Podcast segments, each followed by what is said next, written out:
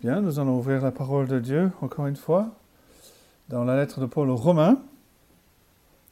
Nous allons commencer notre lecture à la fin du chapitre 5 au verset 18 et nous allons lire jusqu'au chapitre 6 verset 14.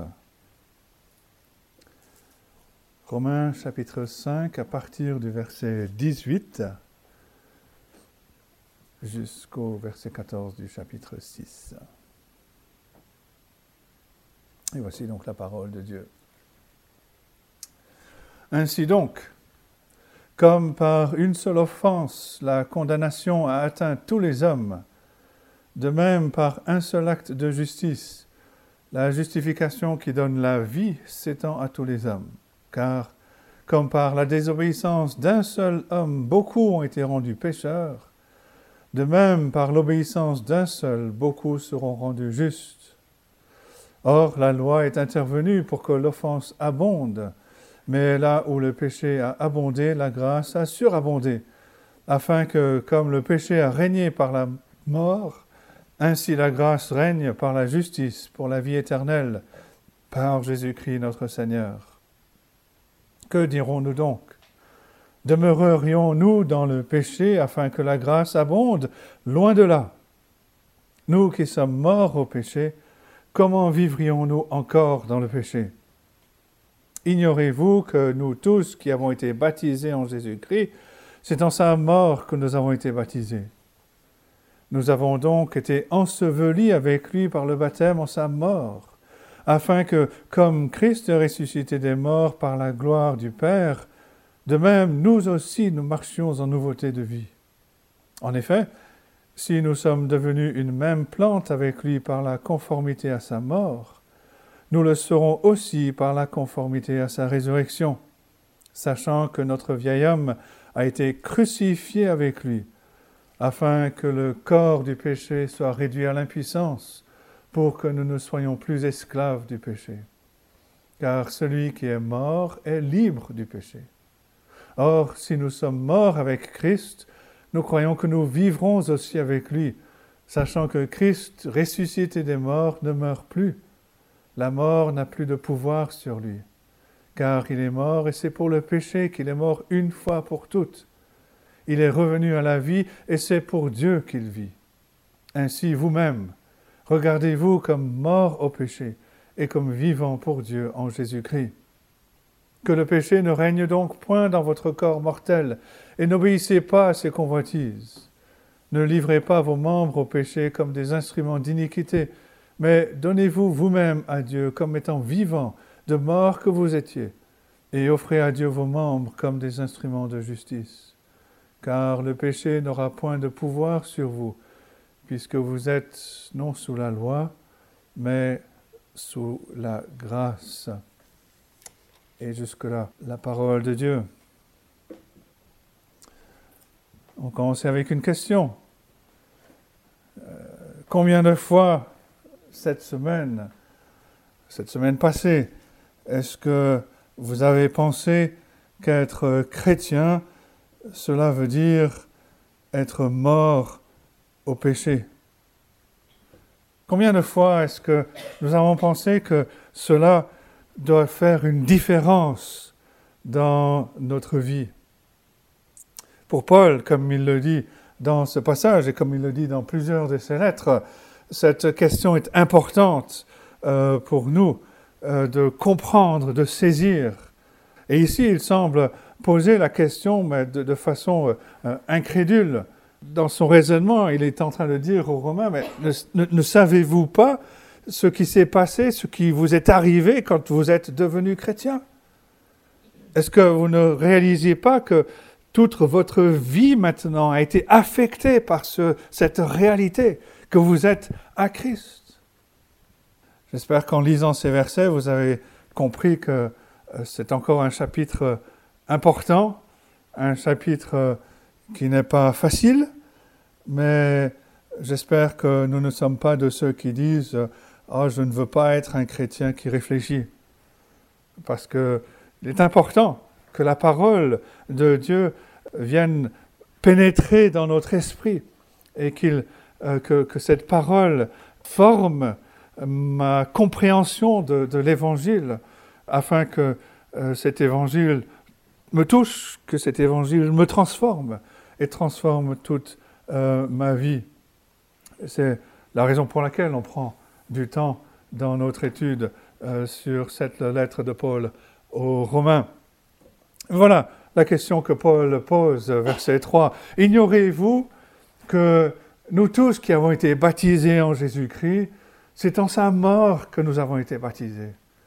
Nous avons donc été ensevelis avec lui par le baptême en sa mort, afin que, comme Christ est ressuscité des morts par la gloire du Père, de même nous aussi nous marchions en nouveauté de vie. Paul est en train de dire à ces, Romains, mais c'est comme ça que vous, deviez, vous devriez réfléchir, vous devriez vous voir maintenant que vous êtes unis à Christ, maintenant que vous êtes chrétiens. C'est comme ça que vous devriez euh, réaliser que, que, que vous êtes maintenant en Christ. Et bien sûr, la, la question se pose pour nous. Est-ce que nous, nous nous voyons comme cela, euh, comme étant en Christ, comme étant morts avec Christ et ressuscités avec lui Et donc cela nous amène donc à la question que nous voulons nous poser ce matin ensemble, c'est qu'est-ce que cela veut dire Être mort au péché et ressuscité pour une nouveauté de vie? Alors un petit rappel pour euh, nous remettre un peu dans, le contexte. Jusqu'au chapitre 5, verset 11, Paul euh, nous parlait des euh, bénédictions de l'Évangile. Et il aurait, à partir de ce verset 5 du chapitre, de, de verset 11 du chapitre 5, il aurait très bien pu sauter jusqu'au verset 1 du chapitre 8. Toutes les bénédictions euh, sont à nous si nous sommes en Christ, et donc il n'y a maintenant plus aucune condamnation pour ceux qui sont en Jésus-Christ. Ça, c'est Romains 8, euh, verset 1. Il aurait pu continuer à nous parler de la transformation que l'Esprit euh, effectue dans la vie chrétienne, du triomphe, de, l'assurance du chrétien qui, qui sait que rien ne peut le séparer de l'amour de Dieu manifesté en Jésus-Christ. Mais Paul sait que euh, cette expérience merveilleuse euh, doit être maintenue. Et pour être maintenue dans nos vies, il faut qu'elle soit qu'elle s'appuie sur un fondement euh, qui est solide. Paul est, un enseignant qui est très sage. Et donc il va passer du temps à creuser en profondeur pour que tout repose sur une base qui est solide. Comment est-ce qu'il est possible pour nous de connaître, d'expérimenter cela? Comment est-ce qu'il est possible que la justice d'un seul, la justice du Seigneur Jésus-Christ, pourvoit au salut d'une multitude sur toute la surface de la, terre et tout au long de l'histoire. Et on a vu dans les versets 12 à 21 de ce chapitre 5 que euh, ce que le Seigneur Jésus-Christ a fait est en contraste avec, est en opposition avec ce que Adam a fait. Adam est le tête, le chef, le représentant de l'humanité, de la race humaine. Et par sa désobéissance, par son péché, il a amené cette tragédie euh, sur toute l'humanité.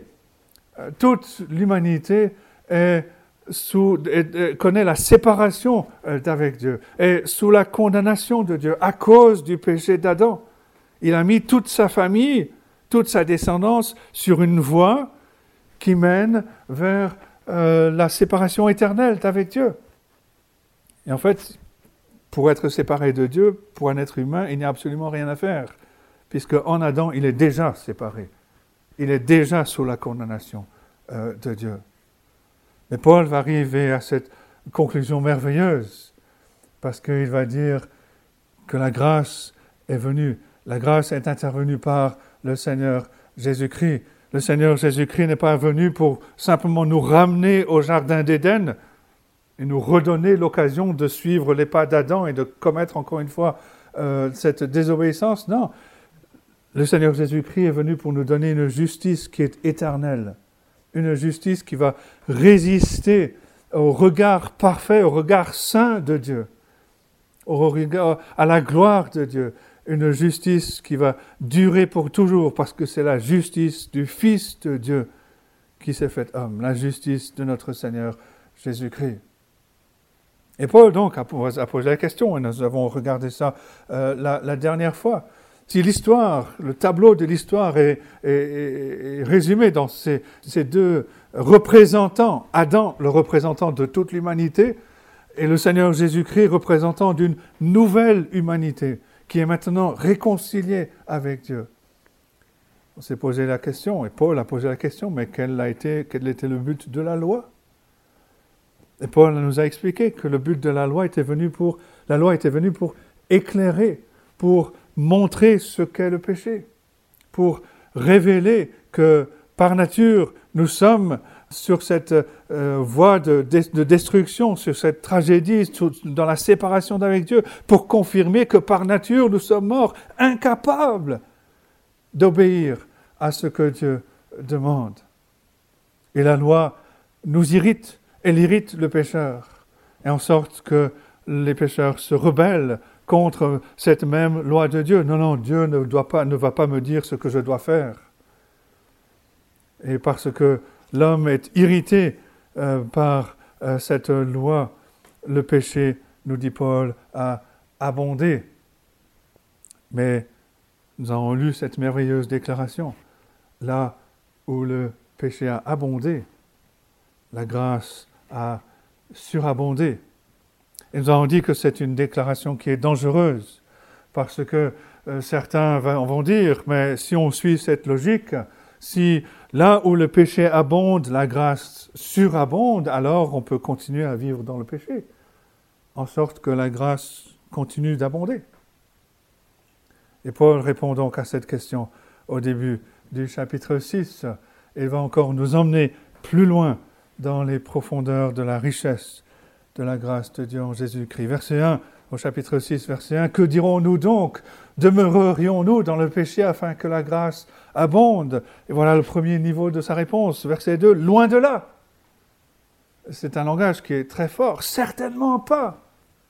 Je ne sais pas si vous voyez la, réaction de, Paul. C'est comme s'il donnait l'impression de, de, ne pas réfléchir. C'est une réponse qui est spontanée. Il répond avec ses tripes.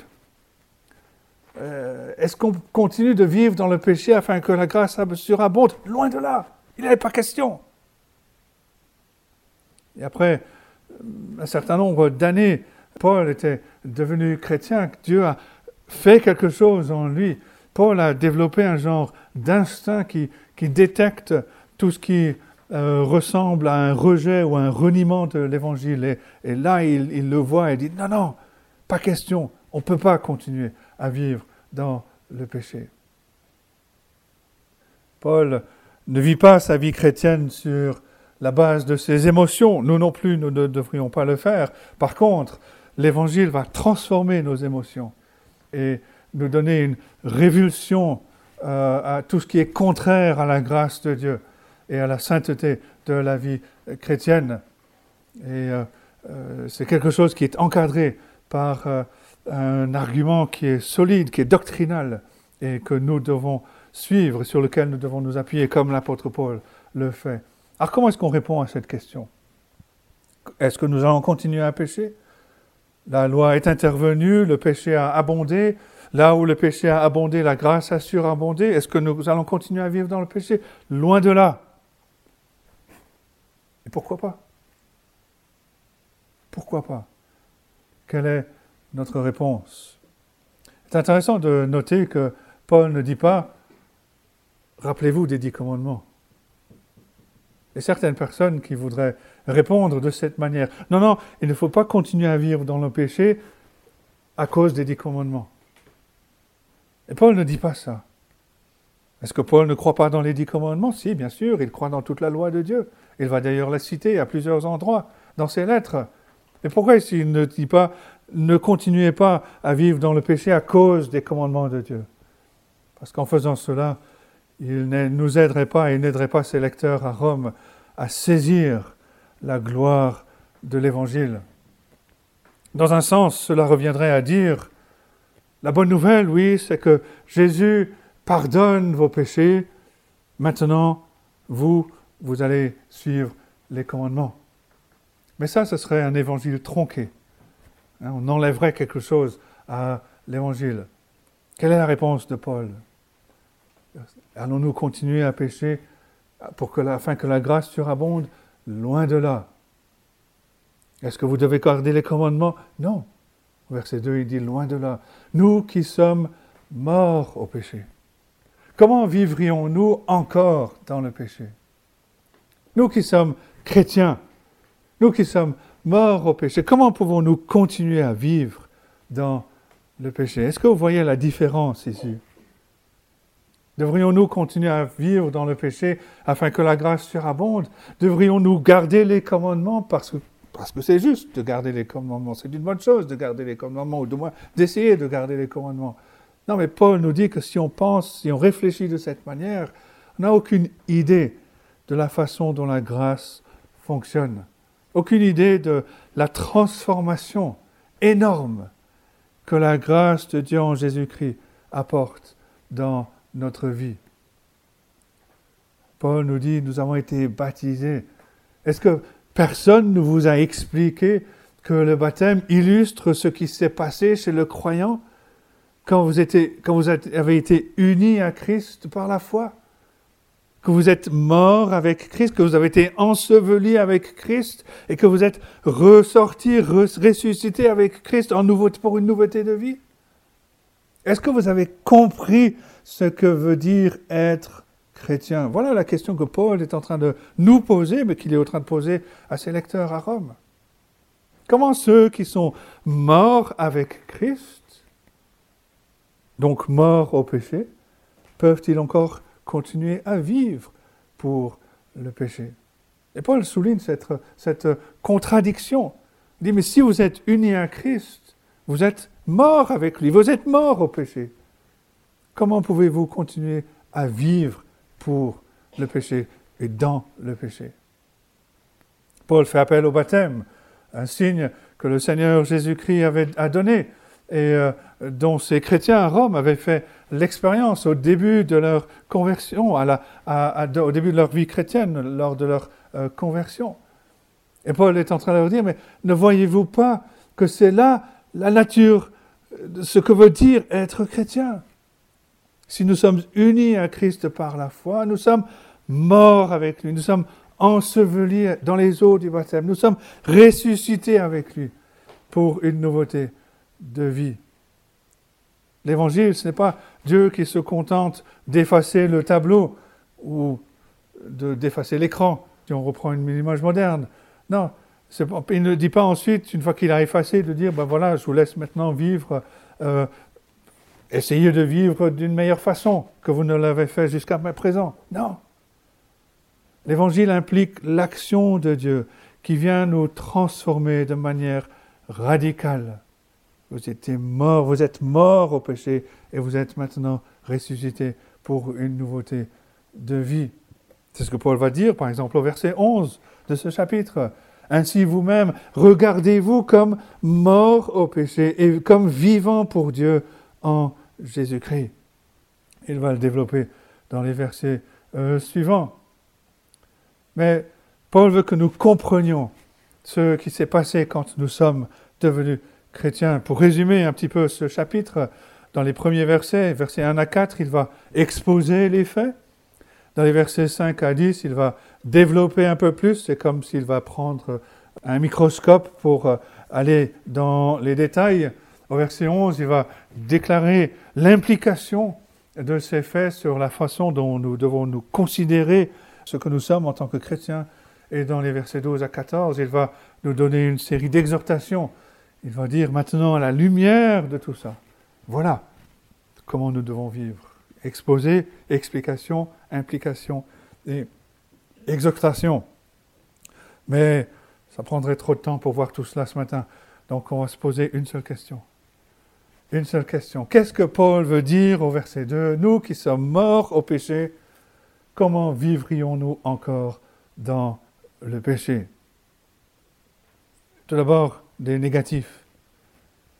Euh, pour bien comprendre, pour bien pour ne pas avoir une mauvaise idée, une mauvaise compréhension de ce passage. Tout d'abord, la première chose que Paul dit, c'est quand il parle de mourir au péché, de ressusciter en nouveauté de vie, il ne parle pas de quelque chose qui se serait passé chez quelques chrétiens et pas chez les autres. Non, il parle d'une expérience qui est commune à tous les chrétiens. Euh, c'est pour ça qu'il fait référence euh, à leur baptême. Ils ont été baptisés sur la profession de leur foi. Vous avez été baptisés en Christ. Et donc, être mort au péché, ressuscité en nouveauté de vie, ce n'est pas quelque chose qui est, vrai pour, on va dire, les super chrétiens, les top. Hein. Non, c'est vrai pour tous les chrétiens. C'est la définition du chrétien. Un chrétien est quelqu'un qui, par son union avec Christ, est mort au péché et ressuscité en nouveauté de vie. Ça, c'est la première chose. La deuxième chose, le deuxième négatif ici, c'est que Paul ne parle pas de quelque chose que nous pourrions faire. Il ne parle pas de ce que nous pourrions faire pour mourir pour le péché. L'homme meurt à cause du péché, parce que le péché est entré dans ce monde à cause du péché d'Adam. Mais l'homme ne meurt pas pour le péché. Christ est mort pour le péché. Paul ne dit pas que nous devrions offrir un sacrifice pour expier nos fautes, ou que nous ayons, nous avons déjà offert un sacrifice. Non, ce n'est pas quelque chose que nous pouvons faire, ou que nous avons fait. Troisième négatif, Paul ne parle pas de quelque chose que nous pourrions faire dans l'avenir, euh, dans ce sens euh, nous, pourrions éventuellement nous dire, voilà, cette semaine, je vais essayer de mourir au péché. Non. Paul nous dit que c'est quelque chose qui s'est passé. Nous sommes morts. Voilà la condition de celui qui est uni à Christ. Voilà la condition qui est maintenant présente, la réalité présente pour celui qui est maintenant uni à Christ. Il est mort. Non pas il sera, mais il est mort au péché à cause de son union avec Christ. La quatrième chose que Paul dit, c'est qu'il ne parle pas ici d'une expérience spirituelle où le chrétien ne ressentirait plus la tentation, où il ne connaîtrait plus les, trébuchements et, les chutes.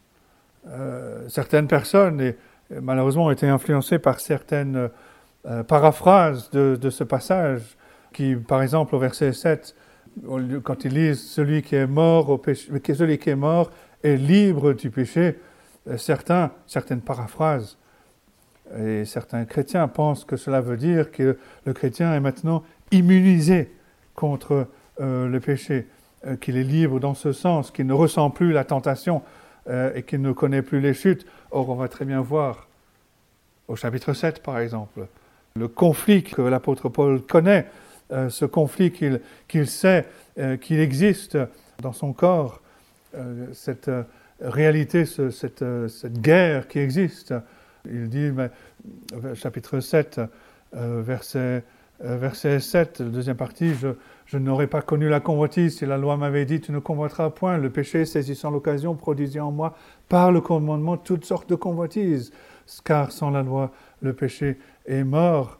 Et, il voit ce conflit un peu plus loin au chapitre 7. Je ne sais pas ce ne que je fais, je fais point ce que je veux et je fais ce que je hais. Or, si je fais ce que je ne veux pas, je reconnais par là que la loi est bonne. Maintenant, ce n'est plus moi qui le fais, c'est le péché qui, qui habite en moi. Ce qui est bon, je le sais, n'habite pas en moi, c'est-à-dire dans ma chair. J'ai la volonté, mais non le pouvoir de le faire, etc. Et il y a ce conflit chez le croyant. Et il suffit, de regarder nos propres vies. Nous réalisons qu'il y a toujours les tentations. Il y a toujours les chutes, euh, il y a toujours ces trébuchements, c'est une réalité. Euh, donc Paul ne parle pas d'une expérience où on ne sentirait plus, on ne ressentirait plus euh, la tentation. Alors qu'est-ce que Paul veut dire? Paul nous donne des indices. Le premier indice, là il faut se rappeler de son argumentaire dans les versets 5, dans le chapitre 5, les versets 12 à 21.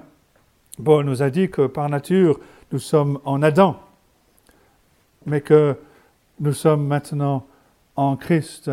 Nous faisons partie par nature, par notre naissance, nous faisons partie de la famille euh, d'Adam, mais que par la grâce de Dieu, nous avons été transférés dans la famille de Jésus-Christ. En Adam, nous vivions dans le royaume de la mort. Nous vivions sous le règne du péché, ce roi euh, qui était là, qui régnait. Mais maintenant, nous avons été enlevés de ce royaume, nous avons été transférés dans un royaume complètement différent, le royaume de Jésus-Christ, où règne la vie, où règne la grâce. C'est ce que Paul va développer, euh, par exemple, dans sa lettre aux Colossiens, chapitre 1, les versets 12 à 14. Rendrez grâce au Père qui nous a rendus capables d'avoir part à l'héritage des saints et dans la lumière. Il nous a délivrés de la puissance des ténèbres et nous a transportés dans le royaume de son Fils bien-aimé, en qui nous avons la rédemption, le pardon des péchés. Et ici, en Romains 6, euh, il nous dit, Paul nous dit que le seul chemin hors de ce royaume de ténèbres, de mort, d'injustice, c'est d'avoir en quelque sorte un visa de sortie. Et ce visa de sortie, on l'obtient par la foi en Jésus-Christ. Christ est entré dans ce royaume de ténèbres en prenant nos péchés sur la croix. Et le péché l'a amené à la mort. Il a souffert la mort à notre place. Mais le Seigneur Jésus-Christ n'a pas été euh, détruit par la mort. Au contraire, il a rompu les chaînes, il a brisé les chaînes, il est ressuscité et il a quitté ce royaume de mort par, sa résurrection. Et Paul nous dit, puisque nous sommes unis à Christ par la foi, nous partageons sa victoire sur la domination de l'ancien royaume, l'ancien royaume des ténèbres. Et par la foi, cette foi que nous donne l'Esprit qui nous unit à Christ, nous entrons dans un nouveau royaume où règne la grâce. L'ancien royaume existe toujours. Il est toujours autour de nous. Mais la différence, elle est là. Le chrétien qui est uni à Christ ne fait plus partie de cet ancien royaume. Il ne fait plus partie du royaume du péché.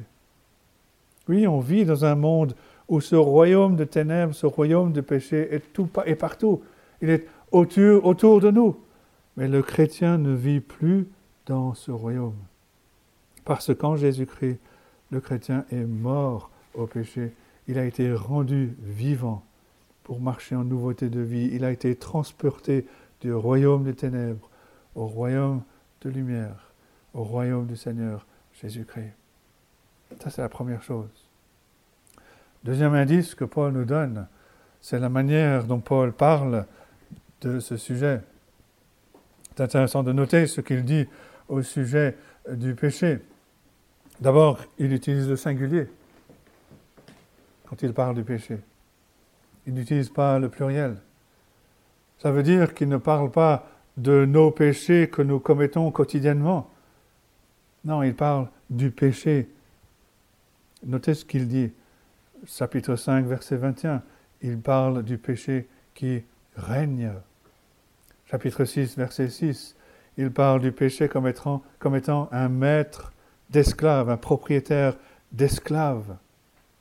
Chapitre 6, verset 13. Il parle d'offrir nos membres comme des instruments de justice et de ne pas les livrer au péché. Et le terme ici est euh, des armes de justice. Euh, des armes euh, de, justice.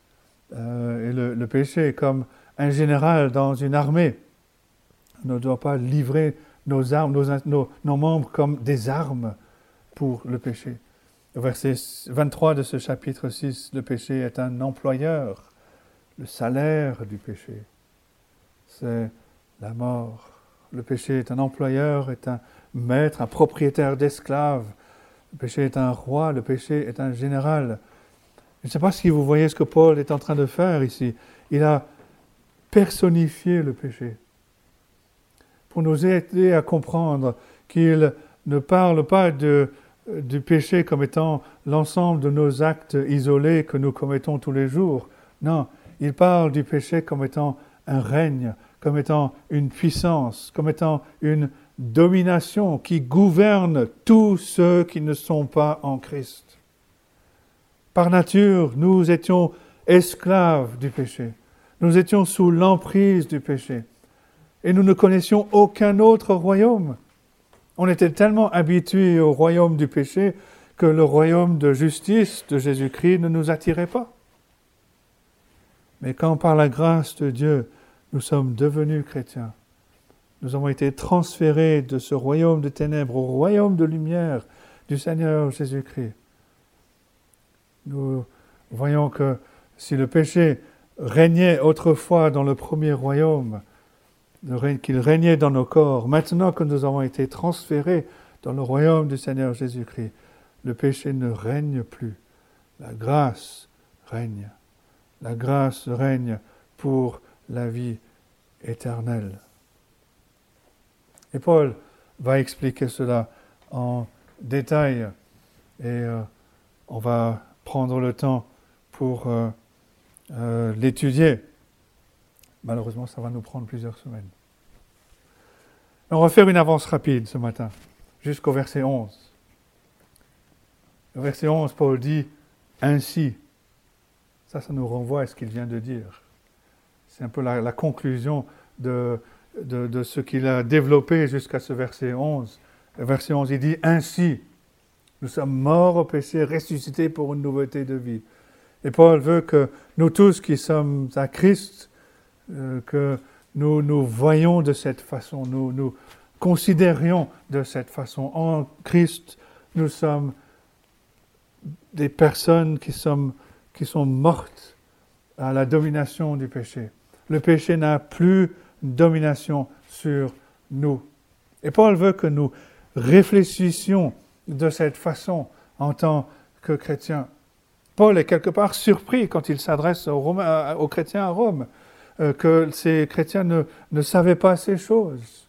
Et Paul veut expliquer cela, il veut passer du temps avec eux. C'est ce qu'il a dit au début de sa lettre, chapitre 1, verset 9 à 12. Il dit, je désire vous voir pour vous communiquer quelques dons spirituels afin que vous soyez affermis, ou plutôt afin que nous soyons encouragés ensemble au milieu de vous par la foi qui nous est commune à vous et à moi. Paul veut passer du temps avec eux.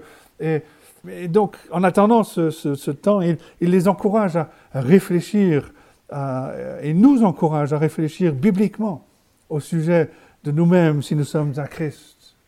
Parce qu'en comprenant ce qui s'est passé, en comprenant ce qui s'est passé quand nous sommes devenus chrétiens, on commence à voir la transformation dans notre vie. On voit que cette transformation nous amène à ne plus laisser le péché régner dans notre vie, parce que le péché n'a plus cette domination qu'il avait autrefois. On ne présente plus ses membres au péché comme des instruments, comme des euh, armes d'injustice. Le péché n'a plus domination sur nous, parce que nous ne sommes plus sous la loi, mais nous sommes sous la grâce.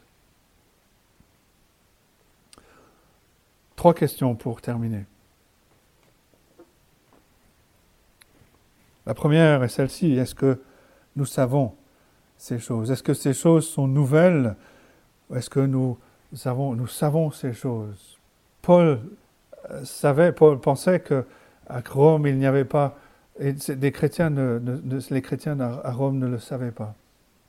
Et pour Paul, cette façon de, nous voir en tant que chrétiens est importante. Est-ce que nous avons saisi ce qui s'est passé dans nos vies lorsque nous sommes devenus chrétiens Quand on vient à Christ, quand on vient à Christ dans la repentance et la foi, quand on le reconnaît comme notre Seigneur, comme notre Sauveur, quand on euh, vient à lui, que l'on reconnaît que par nature nous sommes loin de lui, loin de Dieu, que nous avons besoin de lui comme notre médiateur, comme notre sauveur, comme notre substitut. On ne saisit pas tout tout de suite, sinon on n'aurait pas besoin du Nouveau Testament. Mais on a besoin d'apprendre à réfléchir et de réfléchir bibliquement, de suivre ce que les apôtres nous enseignent au travers euh, de leurs lettres qui, je vous rappelle, sont inspirées par l'Esprit de Dieu. Euh, un théologien puritain du nom de John Owen euh, écrit dans ses, ouvrages, il dit notamment ceci, que pour euh, le travail dans le ministère pastoral, il y a essentiellement deux grands problèmes. Le premier problème, c'est persuader ceux qui sont sous la domination du péché qu'ils sont effectivement sous la domination du péché en tant que descendants d'Adam. Parce que beaucoup ne le pensent pas, beaucoup ne le voient pas, beaucoup ne réalisent pas qu'ils sont par nature morts par leurs offenses et par leurs péchés. Ils ne se voient pas comme les ennemis de Dieu, ils ne se voient, pas comme étant sous le règne de Satan. Et c'est pourtant ce que nous sommes par nature. Adam, en tant que représentant, a mis toute sa descendance dans cette situation, dans cette tragédie d'être sous la domination du péché, d'être sur des rails, des rails qui vont à l'opposé de Dieu et qui mènent vers la destruction éternelle. Si Dieu n'intervient pas, c'est la destinée de toute personne. Premier problème, c'est de convaincre, c'est de persuader que ceux qui sont sous la domination du péché sont effectivement sous la domination du péché. Mais le deuxième problème, c'est de persuader que ceux qui ne sont plus sous la domination du péché ne sont plus effectivement sous la domination du péché. Ceux qui sont en Christ sont libres du péché, ne sont plus sous la domination du péché. Ils ont été libérés à cause de, de l'œuvre du Seigneur Jésus-Christ et parce qu'ils sont unis à Christ. Ils sont morts au péché et ressuscités pour une nouveauté de vie. Il y a une glorieuse liberté que nous donne l'Évangile. La première question donc, c'est cela. Est-ce que nous savons ces choses? Le chrétien est quelqu'un qui est mort au péché et qui a été rendu vivant avec Christ pour une nouveauté de. La deuxième question, c'est est-ce que nous voyons l'implication pour notre vie chrétienne? Certains, bien sûr, vont se demander, vont poser la question, mais si en tant que chrétien, si par mon union avec Christ, je suis libéré de la domination du péché, je suis mort au péché, le péché n'a plus domination sur moi, pourquoi est-ce que je continue de pécher? Pourquoi est-ce que jour après jour, quotidiennement, je continue de pécher? La réponse, c'est bien que nous soyons libérés de la domination du péché, nous ne sommes pas encore délivrés de la présence du péché.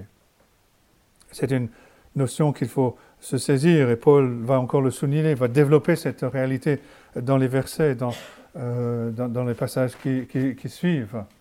Euh, c'est important pour nous de le saisir. Euh, nous avons été délivrés de la domination du péché si nous sommes à Christ mais pas de la présence du péché. C'est pour ça qu'il y a ce conflit.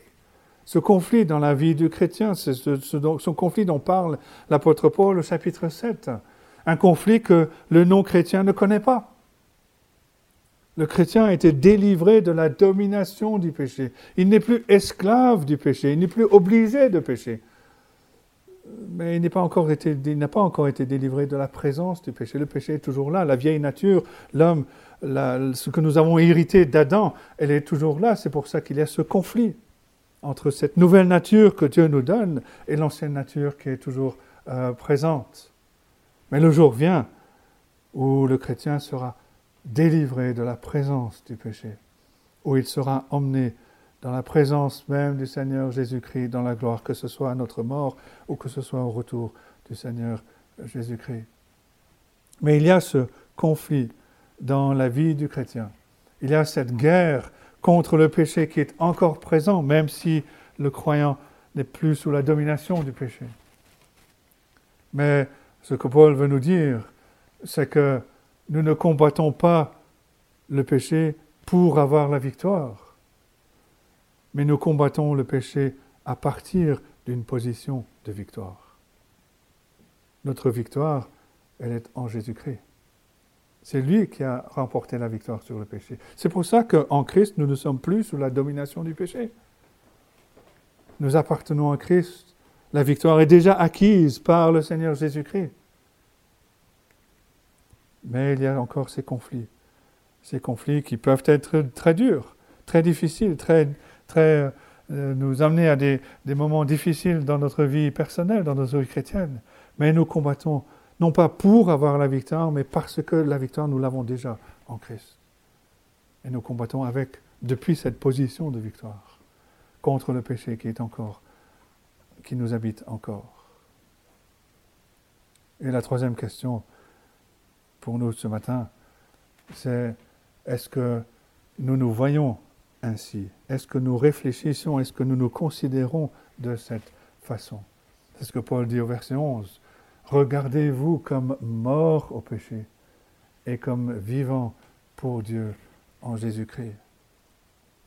Nous avons besoin de, de revenir, de méditer sur ce passage pour saisir, pour suivre l'enseignement de Paul et de vraiment nous considérer comme il décrit celui qui est en Christ.